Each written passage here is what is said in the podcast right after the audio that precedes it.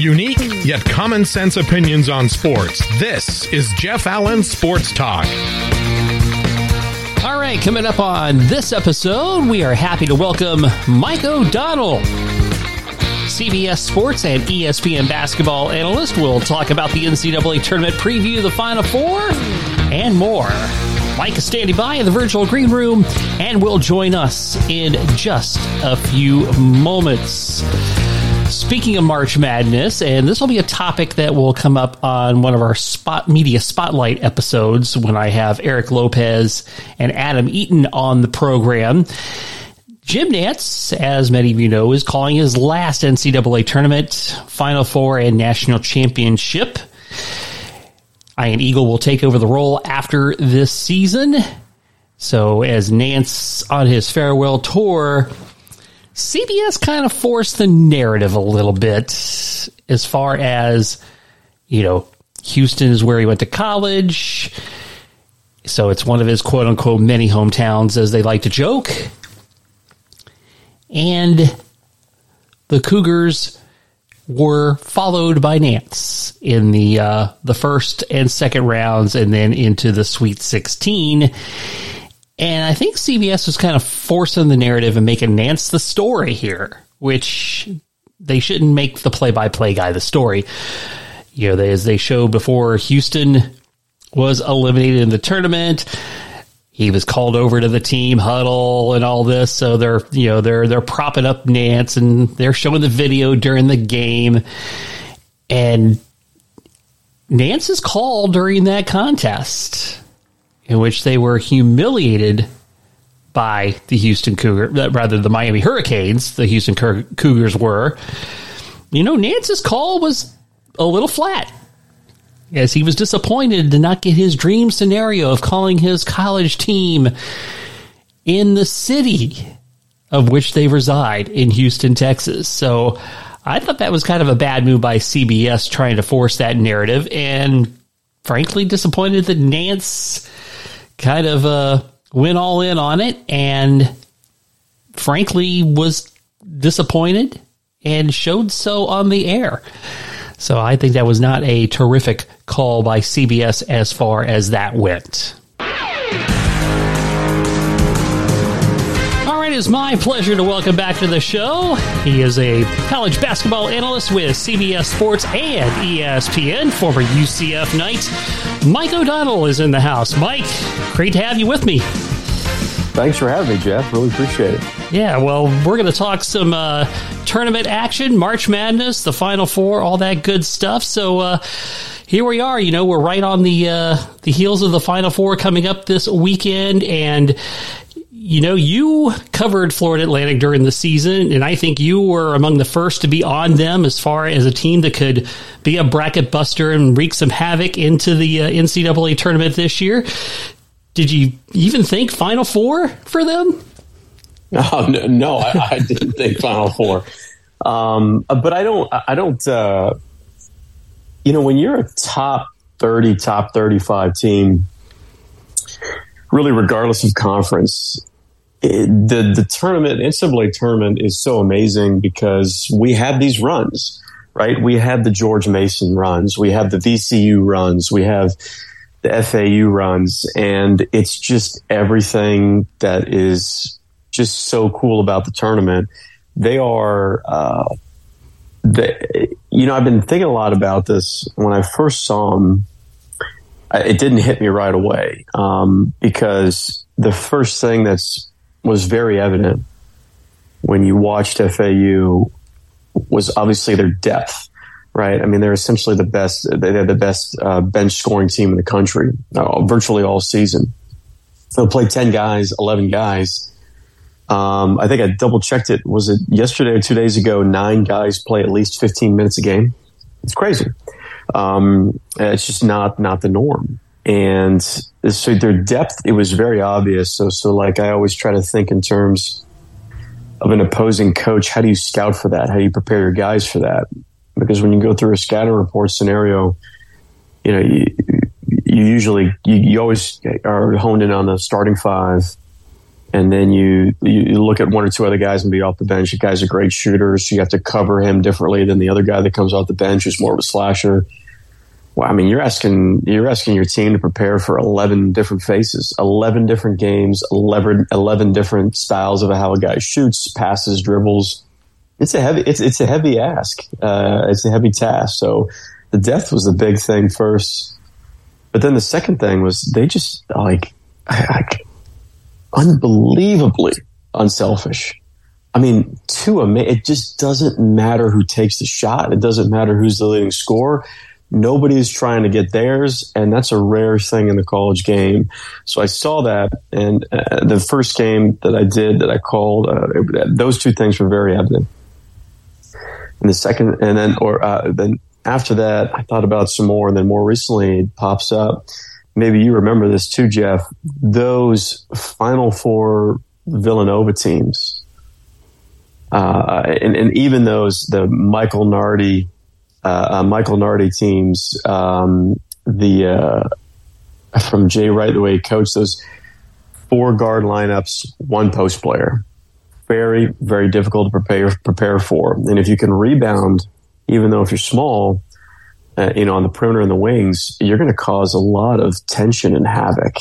And that's what they're doing. And it's, it's really, they remind me a lot of those Villanova teams from, from really about 10 years ago, uh, when they, when the Wildcats were, uh, were just, just epic in the Big East. And of course, you tweeted too recently that uh, you know that you had taken in practice for the Owls, and that uh, Dusty May has a very, very meticulous practice to like you haven't really seen very much of. Yeah, it was. Yeah, I've never seen anything like it. Uh, it, it was. It was. I've been in a lot of different practices personally. Um, I have seen just just one of the overabundance of perks I get from this job is just getting to see all the practices and different styles and coaches and and I, I don't know if there's anything that's come close to maybe Houston's practice of what I've seen from Dusty May and Florida Atlantic.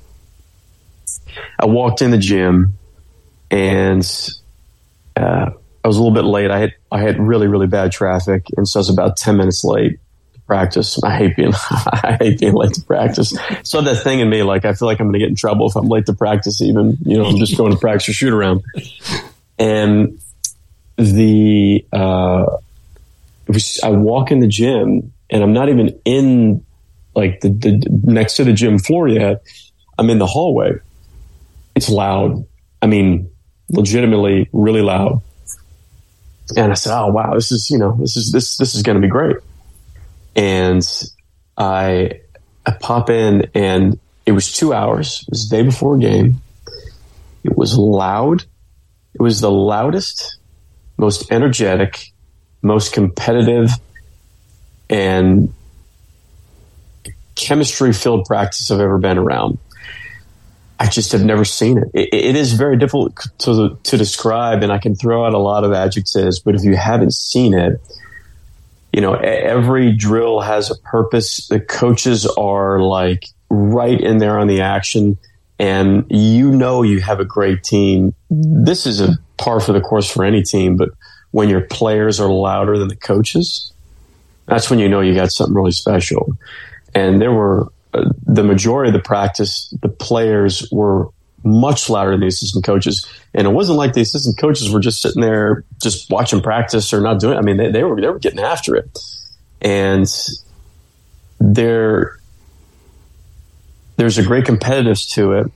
And there was also a very quick and intentional celebratory experience to each great play that was made down from I'll give you an example. So uh, the scout scout team gets a big stop, and that was that was celebrated by players and coaches. But then there was another uh, uh, uh, uh, player. It was it was Alijah Martin actually one of the, one of the stars for FAU. It was Alijah Martin makes a drive on one of the scout team post players and he misses it. It was a 15 foot dribble jumper and he misses it.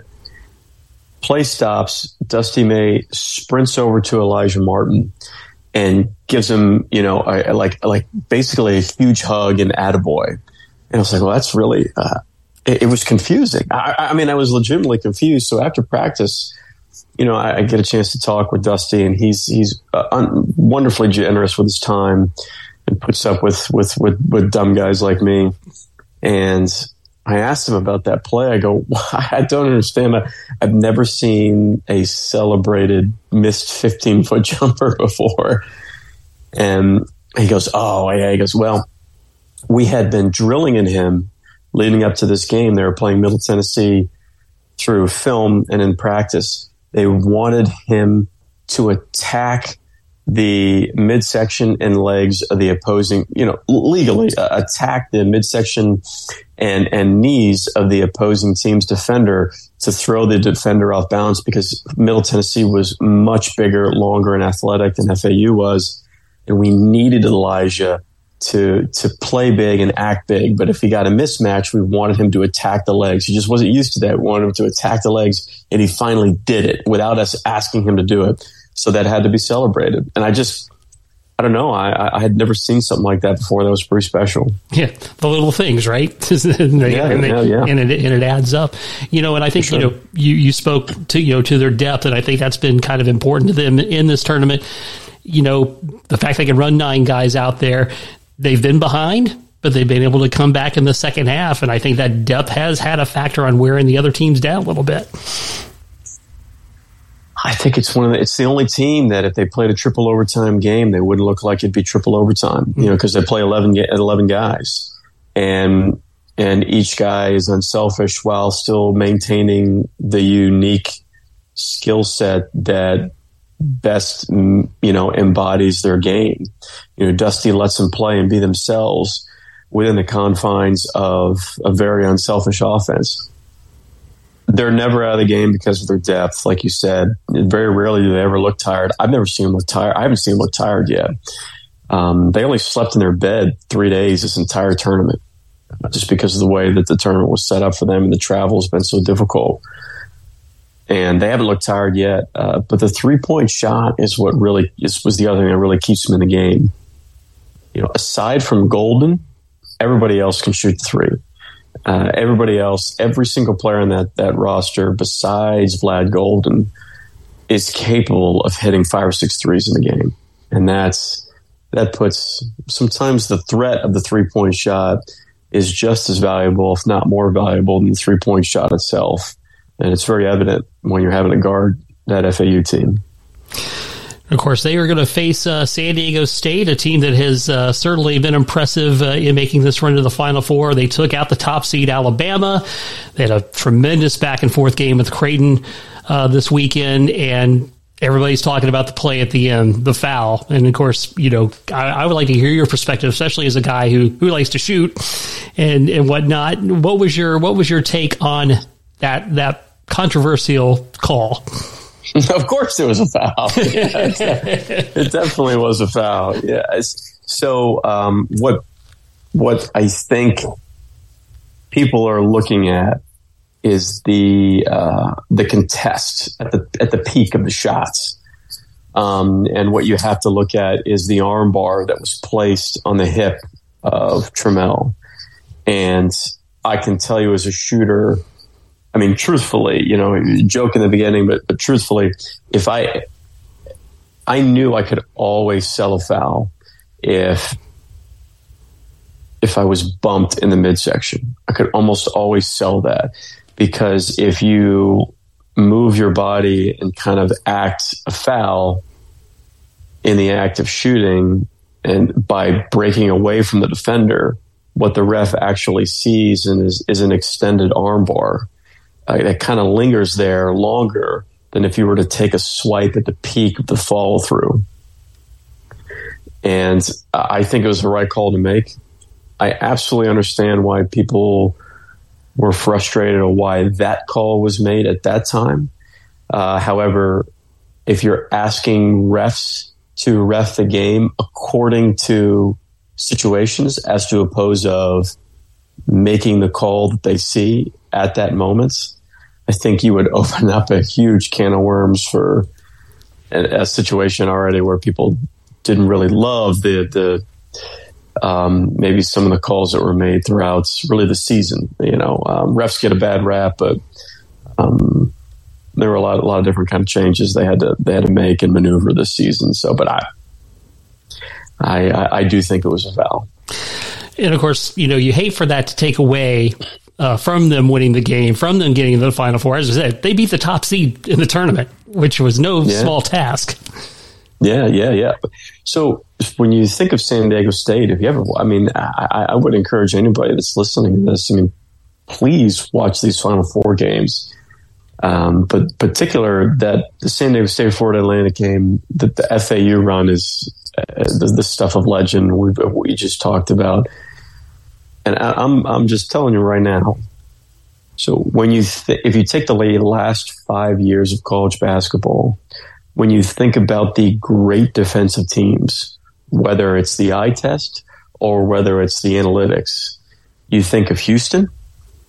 I'm talking nationally as the best in the country. You think of Houston, you think of Tennessee, and any basketball geek and savant will tell you, you will think of San Diego State. That if you asked me, you know, if if, if you said, uh, Jeff, if you told me, Mike, okay, I don't believe you, but after this podcast, I'd like you to write up, you know, a 50 page essay on why you think San Diego State uh, is the best defensive team in the country in the last five years. I, I could make a pretty compelling argument. If you take their analytics from from Synergy to KenPom, they are an elite defensive unit. I don't use the word elite lightly. They are an elite defensive unit, especially in the half court and it's um, I think that maybe the the best word I can describe their defense is that it's suffocating in the half court. Um, you just it's it's it's almost an impenetrable half court defense, and they rebound really well out of it. They have an, they have an absurdly good shot blocker in Nathan Mensah. You know, it's it's pretty wild to think that either San Diego State or FAU is going to be playing the national championship game. It's it's it's crazy. Yeah. Uh, and again, yeah, the, as you said, you know, defense has definitely been their calling card, and you know, and they've been a team that's you know been Sweet Sixteen savvy for for a number of years now. So, to me, this isn't a surprise that they've been able to finally make that uh, that uh, that next step forward for sure. So, on the other side of the bracket, we have uh, Miami and UConn. So you know Miami has been been impressive. They took out the two seed Texas. I was you know, very shocked that they that they handled Houston the way they did. Yeah, me too. Uh, I mean, I mean, I mean, I mean, truthfully, I'm not just agreeing with you to to, to just agree with you. I mean, it, I, I I think you are spot on. I think everybody was kind of shocked. Now, it, it, does make you wonder a little bit how banged up was Marcus Sasser and Jamal Shead. Um, they could have been really banged up. I, I don't know. I mean, they didn't look like themselves.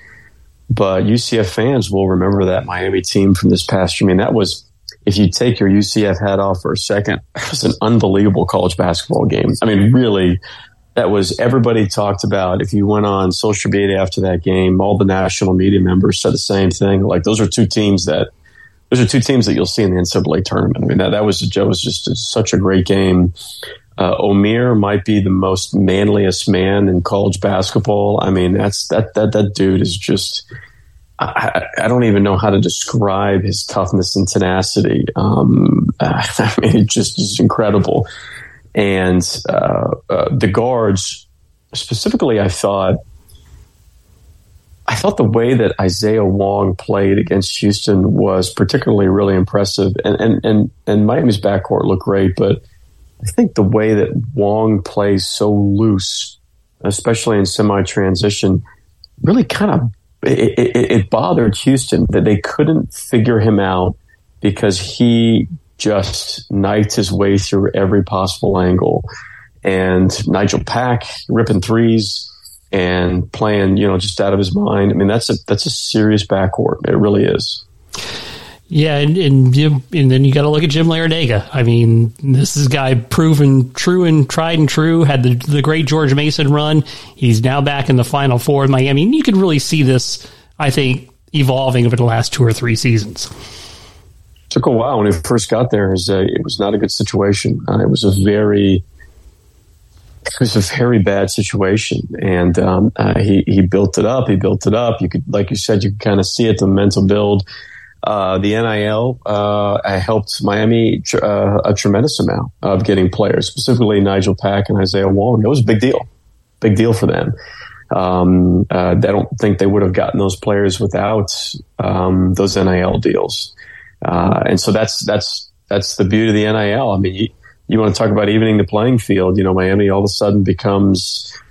Uh, I mean, they were they were trending in the right direction, but I mean, they were top three team in the ACC this year, and I know the ACC was down a bit, but I mean that's it's it's hard to just you know, I think if you're an ACC savant, come to terms with the fact that it's just not even a comparison. I mean, Miami is just so much better than Syracuse, so much better than Florida State, so much better than Georgia Tech, so much better than Virginia Tech, better than Duke, better than North Carolina. How do you say that out loud? it's, it's, it's, it's odd to say.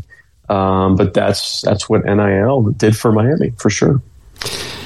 And then uh, UConn, uh, you know, they're, they may be, you know, I think you could argue they're based on their past success uh, uh, as as a maybe as a blue blood, but they're in with all the new bloods this year.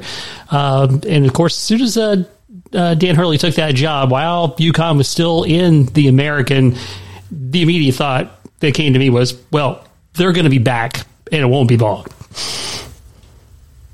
So Mark Daniels and I had a long conversation on his radio show about this. About Jeff, I, th- I think this was like in very early January, uh, where UConn uh, they, were, they were in the top five. They were looking like the top five team. I watched a couple other games, and it was it was it was jarring, and not not in a negative way. But I'm watching. You know, you first look at their offense, and they have so many weapons on the perimeter. They have so many weapons on the interior. They are a very deep team. And I remember talking with Mark because we talked about the offense a little bit. We talked about some of their wins in the non-conference and what they were doing in the Big East once they got into conference play. If you looked at their defense and you looked at how hard they played and played at that time, on the record with Mark on the radio, and then off the record when we were talking on the phone, I told I said, Mark, I, I don't know if I've seen a team come close to playing as hard as Houston does. I mean, it, Houston is just far and away plays harder. It, it, it's it's uncharacteristic how hard they play, abnormal how hard they play and I'm watching UConn play, and it's this is these are Big East games, right? I mean, this is this is you know uh, you're playing against Providence and Marquette and Creighton, and like you're just lining up over and over and over again, and they are just physically dismantling these teams.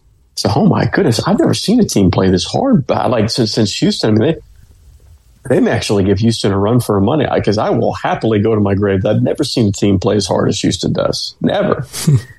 and it's th- their ability to, you look at the offensive side and all the weapons, right? Especially Adam Sanogo is going to be a pro and he's just off the charts big time. But and you look at their post defense, you look at their backcourt defense, you look at the way they can run the fast break. They very rarely turn the ball over, and they're still unselfish and they're running and executing their offense. They just outwork you to a level that uh, hasn't been done since since since Houston, right? What they did against Gonzaga. It's just unbelievable. I mean, you're about, talking about one of the top offensive teams in the country. it's, it's like a, a, potential Naismith Player of the Year and Drew Timme and like an absolute legend, and it just neutral, just neutralized him, neutralized everybody. Just physical, aggressive, like rebounding, boxing out, blocking shots, diving on the floor for loose balls. I, you know, I, I don't know I mean, right now UConn's my pick. I mean, I think they're going to win it. I mean, I, I really do. Uh, but that's that's an unbelievably good team. I don't know how they lost a game in the Big East. It's it's bizarre to me. I mean, to even look because they they went through a spell in the middle of the season where they really struggled. They, they, they, they, I believe they lost five to seven in the middle of the season, or four six, and uh, they it just looked off. But uh, they they figured it out for sure. Well, before we get you to give me your picks for those games, and of course we already kind of got a good, good indicator on UConn. But uh, before we get into that a little deeper, kind of want to talk about some of the other uh, amazing pieces of the tournament because one thing I'm finding, and you tell me if you think this is analysis is wrong. You know, I've always thought six eleven games are now toss ups. I think 12 fives are almost to that point where they're toss ups. I think 13 4 is now going to be your new 12 5 where you get one or two of those a year. And of course, we finally, we got another 16 beating a one for the second time in five years. The parity now that this tournament has, my God, please do not expand this tournament because it is dead solid perfect the way it is. yeah, I, I, my opinion is is I believe that expansion is going to come. I don't think it's going to come quickly. Uh, I'm in agreement with you that um, it's perfect.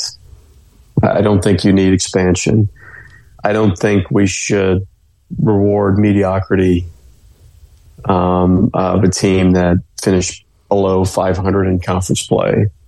Um, now, if it expands to 80, I, you know, I'm, I'm, I'm the reality is I'm still going to watch. Uh, and I think most people will watch. But there is something to be said for you're going to have to make a perfect case, a truly perfect case to expand the tournament. I, I think it's the best sporting event in the world. Agreed. I think it's the most. I think college basketball is the most fair sport uh, in in college athletics, and there's there's just there's a there's so much magic that's involved in quick turnaround, prepping for games. You get a buzzer beater every single tournament. You get something crazy every single tournament. A star is born every single tournament. You don't get to say that for any other college sporting event. It does not exist. And and it's fair. It's unbelievably fair. Every single team in Division One in college basketball has an actual path to win a national championship, regardless of your budget, regardless of your gym, regardless of your TV contract. Every single Division One team has a legitimate path to a national championship. And that's how fair it is. And I, uh, I, I could think of nothing more special than that. Yeah, because when you know when I hear the talk of like '96, and it's like you know, and I don't mean any disrespect to the NIT, but do you really want the NIT bracket leading all your tournament? It, it, if it expands, when it expands, I don't think it'll be 96. I think we'll be C80. Okay, that's that, that, that, that's what I think. You know, from what I've been hearing, but uh, I don't think that's something that's when it happens is right around the corner. Um, and I think there's a lot of people are going to fight that pretty hard. Yeah, because I think the other avenue to that too is, I mean, is that going to be more Big Ten teams, more SEC teams, of course, more ACC teams getting in, right?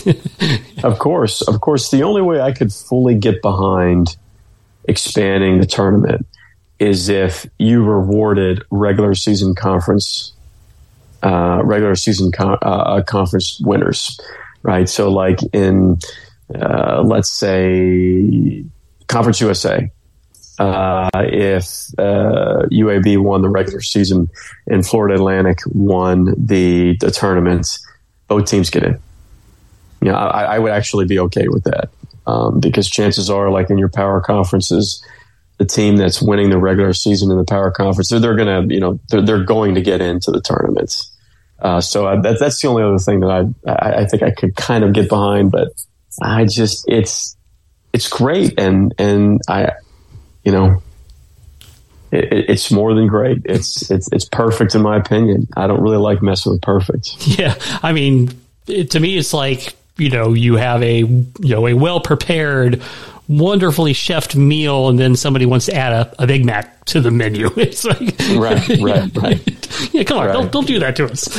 Um, yeah, yeah, yeah. So we mentioned you know uh, sixteen beating a one, so it, it so it took forever for it to happen the first time it only took five years for it to happen the second time.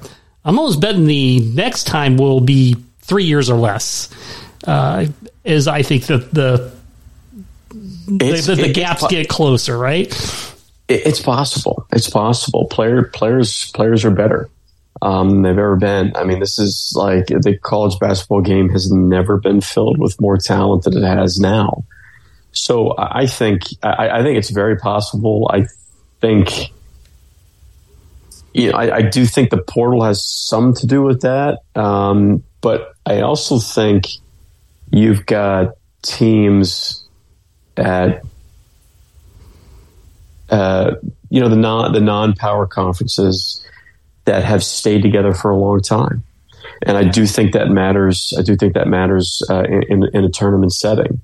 And I also believe that style really matters. The way Fairleigh Dickinson plays was literally perfect to press, uh, to beat Purdue by pressing, by full court pressing, creating havoc, taking Zach Edey completely out of it and that's that that to me is similar to what UMBC did to Virginia. They were they were full court press and havoc and caused caused a lot of frustration to the backcourt of Virginia, an extremely talented backcourt of Virginia. So a lot of it has to do with style of play. Um, but uh, you know, I think I think the assumption that a one is always going to be a 16 seed is gone. And I think that adds even more cachet to those Thursday and Friday games in a way that we haven't had before.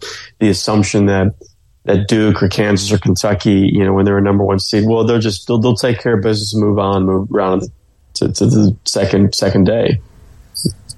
You know, not so fast, my friend. You know what I mean? Like it's uh, it's not like that anymore. It, that's one of the many reasons now, Jeff, why we just shouldn't expand the tournament. It's perfect. and of course, uh, Tobin Anderson moves on from F- FDU to take over at Iona, and Rick Pitino has moved on to St. John. So, you know, that's the other thing that happens in this. These uh, these coaches uh, at, at, the smaller programs all of a sudden have the spotlight and they get the attention of other programs, and uh, and you know, here you go. So, uh, you know. Dusty May is definitely going to be on people's wish list now for FEU. Oh yeah, oh yeah. That's the that's the that's the nature of the business, uh, and it happens with players all the time too. As players might come, you know, might be pretty good uh, throughout a season and have just a monster NCAA tournament, and their draft stock just explodes. Happens all the time. How do you perform on the biggest stage? That matters. That carries weight. I think people that scoff at that and say, "Well, it's just." They just got hot at the right time. Well, it's literally the biggest stage in college basketball in the world, right? At, at, that time, it's the biggest sporting event in the world. There is nothing bigger or more important that happens in March than the college basketball tournament. So I, uh, that's just a part of it. Um, and uh, Tobin going to Iona, I think it's a perfect fit. He's been grinding his entire life to get to this moment. And Dusty May, the thing, the only thing about that with Dusty, uh, I don't know if he's going to leave FAU. I, I, don't know if I can just sit here and say that. Now, to the obvious statement of, you know, he could write his own ticket. Yeah. However, for what job? What job? What, what, what job is open right now that he would say that, that, that he has to take that? I don't know if that exists right now, right? Penn State is going to get, is, is, is about to get filled, you know, uh, St. John's already got filled. Uh, uh, Georgetown already got filled. Providence already got filled. Cal just got filled. So what job is he going to take that is going to make him make a jump, especially? And they're going to get, they're being recruited right now if he gets all his guys back. FA only has one senior. Michael Forrest, and that entire team could run it back again. And I think there's going to be a lot of teams that are going to try to go after three, four, five of those guys in that roster. And if Dusty can convince them to stay and run it back, you know, they could be another Butler, Butler right? Butler was in the Horizon League when they went to back to back Final Fours. Uh, it absolutely could happen. And then I, I, I wouldn't be surprised if that does happen. I think the little that I know Dusty May, um, I always love it when people are like, well, I know Dusty, you know, you know, nobody really knows. if you're not really, really good friends, you know, it's, it's, it's impossible to say.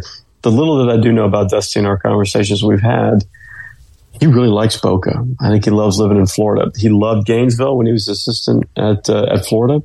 There is something to be said for being happy in the place that you're at. And it's just got to be the right gig. So we'll, uh, we, we might find out in a, in a week or two. Yeah. You know, hey, Mark Few, right? Guy that's been happy where he's been he turned his program yeah. into a national power. So, yeah, no, no question. No question. Jay Wright at Villanova could have, could have taken a bunch of jobs and stayed at Villanova. He's really happy. He loved it. There's, there's something to be said for that. Quick thought on UCF season. You know, they started off quite well, and then they they they struggled in conference play. Injuries took uh, some effect on them, and they had a long losing streak. And of course, they had a lot of close losses. Uh, what, what, what's your overall estimation of the season for for the Knights? KenPom has a metric, a luck metric. I don't know if you've ever seen it, Jeff. Um, and essentially, uh, UCF. Uh, I got to double check it one more time, but you know, there's over 320 Division One teams and uh, they were like 319th in in bad luck as, as, as one of the they were one of the unluckiest teams in the country. And that that that that luck metric has a lot to do with analytics and tight ball games and everything. And um, but I won't, won't bore you with but it's true. There's plenty of unlucky moments. Total roller coaster season. Uh, very very talented group that most people didn't realize how talented they really were. I thought Coach Dawkins did a really great job finding players in the portal that fit all the other pieces together. And um, that win over Oklahoma State was big. Win over Santa Clara was big. And even though Florida State had a down year, they just kicked Florida State. He beat Memphis at home in overtime. And so there were a lot of positives to take away from it, but it was roller coaster. I mean, there, there were losses in there that they just should not have lost. And uh, I do think that a lot of that has to do with the inconsistency of the lineup, is they were crushed with injuries. I mean, I mean, really, I think if you ask Coach Dawkins that point blank and he was brutally honest, he would never. He's he's anti. Uh, you know, he's just the non-excuse guy when you don't have your guys, when you don't have your starting point guard, we don't have a potential all conference player for almost half of the season at the point guard position. That's a it's a huge deal. I mean, Darius Johnson being out for that much time, that's a big deal because I think the general fan when when a player is injured, you know, you, you hear next guy up, next guy up, and yes, that's true. But specifically from the point guard position, your rhythm on offense changes when that point guard isn't there. And so you have to get used to a new rhythm, how you receive a pass, the timing, the flow. Um, and then when a player comes back, specifically a point guard from injury, you have to find a new rhythm again because it's not the rhythm of when he was healthy. It was the rhythm. It's a new rhythm of he's trying to get back into playing shape while feeling like his own self at this time. So you have to rhythmically be in constant flux. And I'm not here to make a bunch of excuses, but the, the, that is the reality. I, have been in situations like that before. It's, it's, it's very, very difficult if you're, if you're not a healthy team. Um, and yeah, I think Coach Dawkins would say it's, it's not where they wanted to be, but you made it to major postseason, right? Not the goal. You didn't make the NCAA tournament. You made it to the NIT. You beat Florida at Florida. And I understand they were out. that Florida was out without Castleton, their best player, but I just I don't care. You you go to Florida you beat Florida. That's a big deal. I think it's a huge deal. And they just ran out of gas against Oregon, but you know, you won a game in the postseason. I think I think that does help from a recruiting standpoint. Like it definitely helps recruiting the state of Florida when you're playing in postseason and then you beat Florida at Florida. I think that definitely helps when you're recruiting the state of Florida kids. No question about it. It definitely helps. Um, but you got to reload quick, uh, really quick, because you lose Taylor Hendricks, who will probably be in the, probably be a lottery pick uh, the, the, greatest freshman in the history of UCF. It's not even close, in my opinion, but just uh, an absurdly amazing talent, fantastic kid. And you gotta you gotta reload in a way that I don't think the casual UCF fan fully understands. And I don't say that I don't mean that in a demeaning way. I just mean it in that Big Twelve basketball. It's the best. It's the best conference in the country. Is you're not recruiting against teams that are trying to put together a roster to get to the NCAA tournament. You're recruiting against teams that are putting together a roster to win a national championship. It's a big difference, a big difference. And so it might take a little time. You brought up Taylor Hendricks, and of course, you know, uh, one of the most amazing things that stood out to me about him. Not just you know the shot blocking ability on defense, but I think he was amazing guarding guys on the perimeter. Had tremendous footwork. Uh, you know, it, it, obviously the best freshman we have ever seen at UCF. What stands out to you as his best trait? Can I give you two things? Sure. Okay, I'll give you two things. Um, you mentioned his defense, and I agree with everything you said defensively, which is why he's going to be, you know, uh, a three and D player in the NBA, and he's he'll probably make twenty million dollars a year uh, at some point in time in his career because he'll shoot over forty percent from the corner three, which is the most valuable shot in the NBA, and he'll do exactly what you just described. Right, he'll block shots and uh, he'll be able to guard combo guards and hybrid wings because that's what he's going to end up having to play as a hybrid wing. So he's going to be able to guard multiple positions. But uh, there are two things that uh, that stand out to me. Uh, first is his efficiency. He's the third overall most efficient player in the American Conference, regardless of classification. Um, he never takes bad shots. He's never rushed, and uh, you you know how good of a three point shooter he is but his decision making around the rim and inside of 15 feet is elite. Uh, I mean, really, really, really special. Uh, he had the because of his his efficiency was so high. He had the second highest freshman overall rating per Bart Torvik. Bart Torvik is probably the second most popular analytics uh, website besides KenPom that uh, the kind of general public has access to uh, and he has the second highest uh, uh, overall freshman rating in the country. Brandon Miller is number one of Alabama. Taylor Hendricks is number two. Grady Dick is number three. Brendan Hendricks and Grady Dick will probably be top five picks in the NBA draft. And Hendricks is right there because of his efficiency off the charts. And his second thing is something that is a little bit hard to quantify, but one of the reasons why he'll fall into the lottery is his uh, his ability to be coachable. Uh, Coach Dawkins, I've said this before on a broadcast. It's it's not very often that Coach Dawkins will provide a um, uh, a hot take about a player, right? Of what we in the media to call a hot take, um, just because he's a, he's a very very fair and calculated individual. Uh, it's one of the reasons why he's so successful. But uh, I went to I went to a practice for the season, and he was just. I mean, he was, he was just great. He was the best player on the floor. And I was just asking about him, like, hey, what's it like coaching this kid? And he took a pause and he said, Mike, he's the most coachable freshman I've ever coached. And it's including a Duke and when he was at Stanford.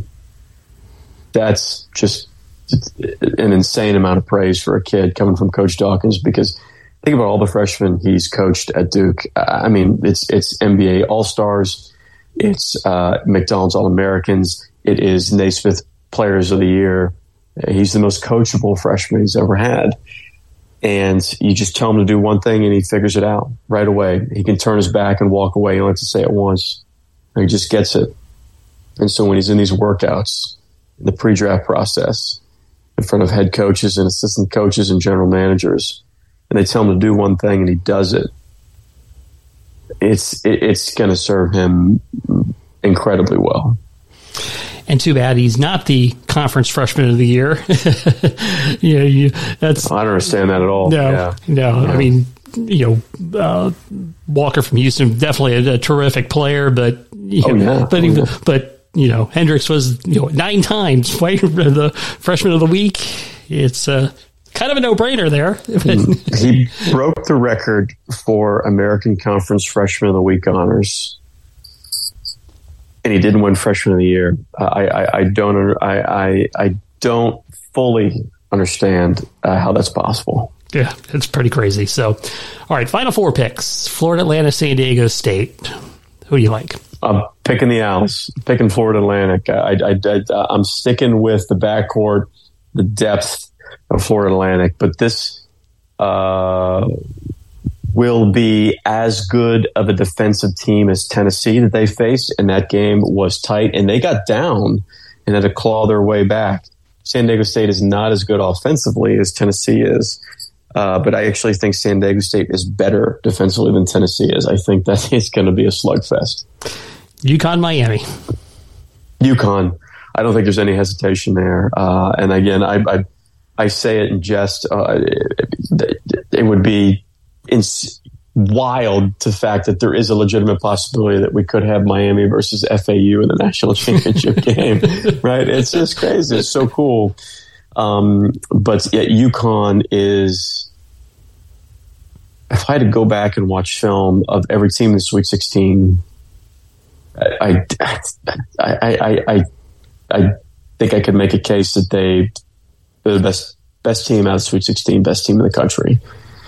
And I just I I think they're going to be able to handle Miami. Uh, I do um, because they're as physical, they're as athletic, uh, and they're even more disciplined than Miami is. So I think we got UConn and FAU in the final.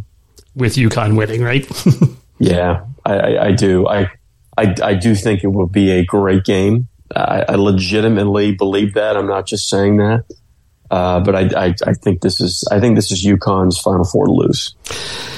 well, I'll tell you one thing. I, I think both of them are going to be outstanding games on Saturday. I can't wait wait to watch those for sure. And uh, before I let you go, so uh, before the football season, before the very first game, as with some friends of mine, we bumped in, into you at the uh, UCF bookstore, and among and, Oh, yeah. and one of the Yeah, topics of the conversation camp was fishing. So uh, tell me about uh, your passion for fishing, and uh, and you may or may not disclose some of your favorite spots, depending on if, you know if you want to keep those secret or not. But uh, tell me a little bit about fishing. Oh, Well, I can't give you all the spots. Um, yeah, no, I, I'm I'm from the Clearwater, Largo area, so I grew up saltwater fishing a lot. I didn't do much freshwater fishing.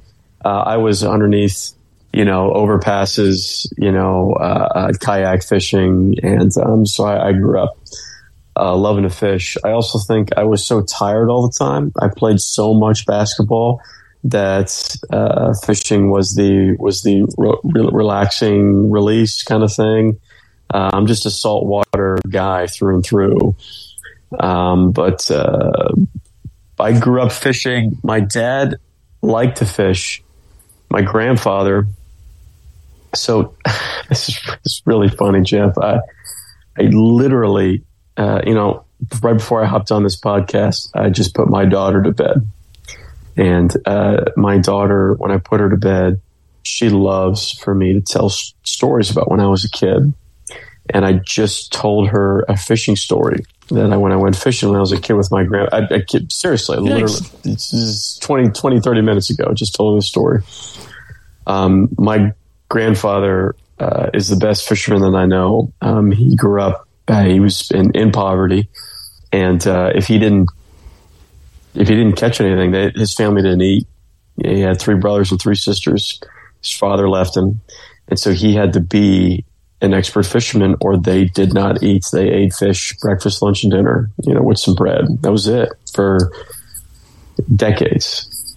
Um, so he got really good quick, um, and he. I just never forget it. It's burned in my brain. The first time I go out on the boat with my dad and my grandfather. This is my mom's dad that I'm talking about when I talk about my grandfather. And uh, we would we would take it out, take the boat out, and uh, and it was this little. I mean, when I say boat, I mean it was this little red sardine can. I mean, this barely fit two grown men and one you know eight year old in it. I mean, this thing was tiny, and we'd go to a spot and we'd fish it. And even if my, my grandpa was like, ah, we, we shouldn't be here. We shouldn't be in this spot. And my dad would be like, yeah, it's fine. It's fine. I wouldn't catch anything. So my grandpa would get all upset. Like, just, just, just, just go, just go down. Just go down like half a mile. We'd go down a half a mile. He would put his finger in the water. He would taste the water. I said, Dad, no, no. Go down about, about another hundred yards. Put his finger in the water. He'd taste the water. No, not the spot and he would taste the water until he felt that the taste was right for the fish to be ready. And it sounds completely insane and ridiculous. I have no reason to make this up to you right now. but every time he would taste the water in the spot, we would catch fish. Every time he found the spot, that tasted, literally tasted right to him we would catch fish. Uh, always, always, you know, uh, with the different areas in the mangroves or underneath the overpass, and and it was, uh, you know, he was he's the greatest fisherman I've ever seen in my life. So I take it that skill was not hereditary then. no, I'm not. I no, I, am not great. Um, I, am no, no, no. I don't have it, but I love. I, I, I am definitely the guy that I don't have to catch fish to have a great day. You know, fishing uh, there, there's something very um, pure about being out on the water or standing out looking over the horizon, whether it's early in the morning or at night, and uh, and just throwing a line out. I, I I don't. That's that's a little piece of heaven for me that uh, that that I love. That's awesome. Well, of course, uh, enjoy the work you do with uh, ESPN and CBS Sports. But you what did uh, three different uh, tournaments uh, during championship week? was a wild couple. That was a wild three days. Yeah, I did an American Conference game on a Thursday and flew to Ohio to do two MAC semifinal games, and flew to Vegas to do the WAC championship. It was a wild, wild three days. Yeah, it was it was I was exhausted afterwards, but boy, it was it was a joy, absolute joy. Yeah, and you might be the only guy who touched three tournaments too. If I if if I had to bet. maybe yeah, you might be right. Yeah, you might be right. Yeah, yeah, it was a lot of fun. Yeah, well, awesome stuff. Is always Mike. I always appreciate it when you give me some time to talk uh, college hoops. It's always one of my favorite shows to do, and uh, we thank you for being on the show. Oh, thank you so much for having me, Jeff. And now let's close things out with a TV theme.